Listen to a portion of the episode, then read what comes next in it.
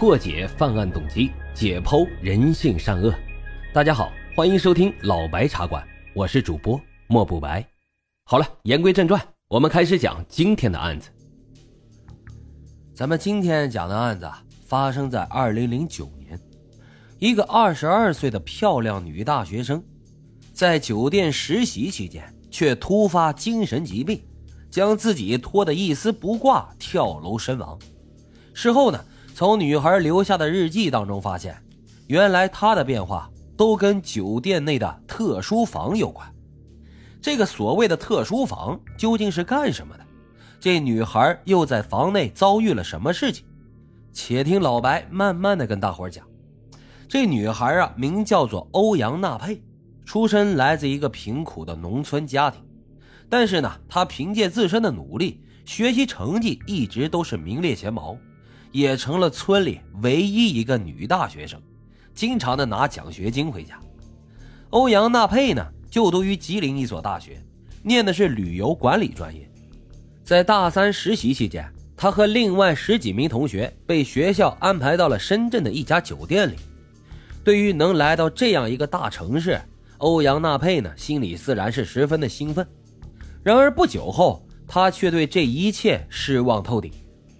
当年的六月十一号，远在东北的欧阳兆兴正在田地里面干活呢，突然就接到女儿老师的来电，说女儿在酒店实习期间精神有些失常，希望家长能过去看看。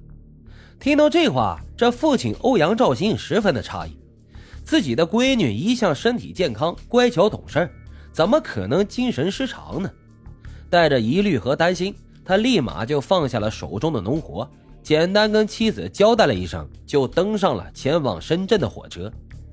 到了深圳后，欧阳兆新跟随老师来到了员工宿舍。刚到门口，就看到一个女孩慌慌张张地跑了出来，并跟老师说：“欧阳娜佩把衣服脱光，坐在床上发呆呢，时不时还自言自语，太吓人了。”欧阳兆新满脸的不可置信，跟着老师快步来到了宿舍里。发现女儿还真如那个同学所说，全身赤裸的坐在床上，一动也不动。欧阳兆新赶紧来到女儿身边，他边给女儿穿衣服边问：“佩佩，你这是怎么了？快告诉爸爸发生了什么事情。”欧阳娜佩看到父亲来了，表情也没变化，嘴上慢吞吞的说：“没事我没事看着精神恍惚的女儿，欧阳兆新说不出来的心疼。但不管欧阳兆新怎么问，女儿总说自个儿没事随后跟欧阳娜佩同寝的几个同学告诉了欧阳兆新，说佩佩啊最近经常这样一丝不挂的呆坐在床上，问他话呢也不理人。老师推测欧阳娜佩应该是心理出了问题，建议欧阳兆新带他去医院检查一下，看看到底是怎么回事。欧阳兆新听从了老师的建议，带着女儿来到了当地一家精神病院进行检查。诊断的结果显示，欧阳娜佩为急性短暂性精神病，但医生也说可能是因为没有休息好。因为仪器上看到欧阳娜佩的大脑部分还是很正常的，只有血液有些异常。吃药后大概一个星期就能缓解。听了医生的话，欧阳兆新的心里稍微踏实了点但看着女儿精神萎靡、举止怪异，他担心啊女儿的病情会继续恶化。便向学校和女儿实习的酒店提出要带女儿回家，希望学校和酒店能承担一些治疗费用。随后的几天，欧阳兆新白天和学校、酒店商量医药费，晚上就和女儿住在酒店安排好的宿舍里。因为害怕女儿又做出什么怪异的举动，欧阳兆新几乎两天两夜没合过眼。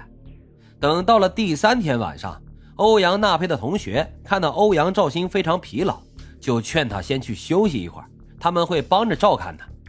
欧阳兆新呢，看女儿和同学们在一起打牌，觉得也不会出什么事儿，就去隔壁宿舍睡觉了。可到了凌晨三点钟左右，欧阳兆新却被陪同女儿的同学叫醒了。昏沉中，他只听对方说道：“佩佩爸爸，佩佩不见了。”欧阳兆新一下从睡梦中惊醒过来，来到女儿宿舍一看，果然人不见了。他心里顿时有一种不祥的预感，衣服都没顾得上穿，就赶紧往楼下跑。他猜测女儿跑大马路上去了。可当他跑到楼下时，眼前的一切把他给惊呆了。只见女儿赤身裸体的躺在地上，浑身都是血。